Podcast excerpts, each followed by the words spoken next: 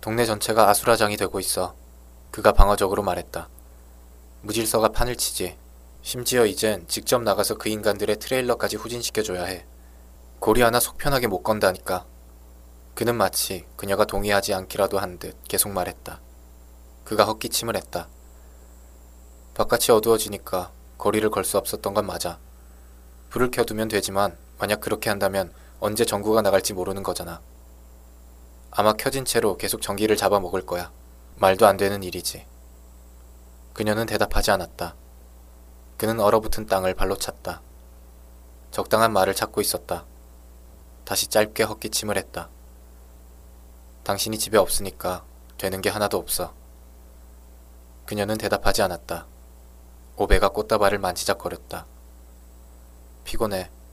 당신이 떠나 있으니까 집안이 하루 종일 썰렁해. 그녀는 그의 말에도 대답하지 않았다. 그는 고개를 끄덕였다. 그녀가 볼 수 있도록 꽃다발을 들었다. 분홍색이야. 당신이 좋아하는 색깔. 가게 사람들 말로는 단연생 꽃이라던데. 이게 식물의 이름은 아니겠지.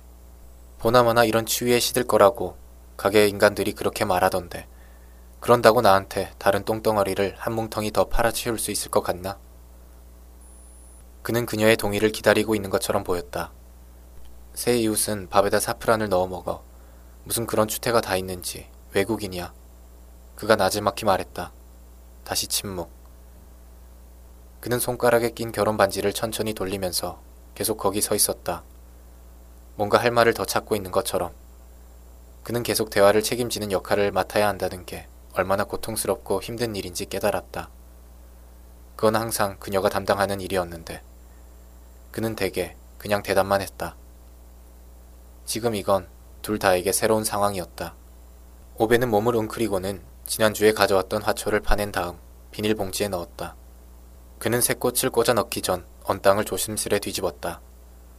그 인간들이 전기요금을 떠올렸어. 오베가 몸을 일으키면서 아내에게 말했다. 그는 그녀를 오랫동안 바라봤다.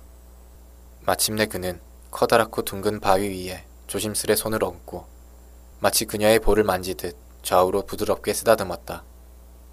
보고 싶어. 그가 속삭였다. 아내가 죽은 지 6개월이 지났다. 하지만 오베는 하루에 두 번 라디에이터에 손을 얹어 온도를 확인하며 집 전체를 점검했다. 그녀가 온도를 몰래 올렸을까봐.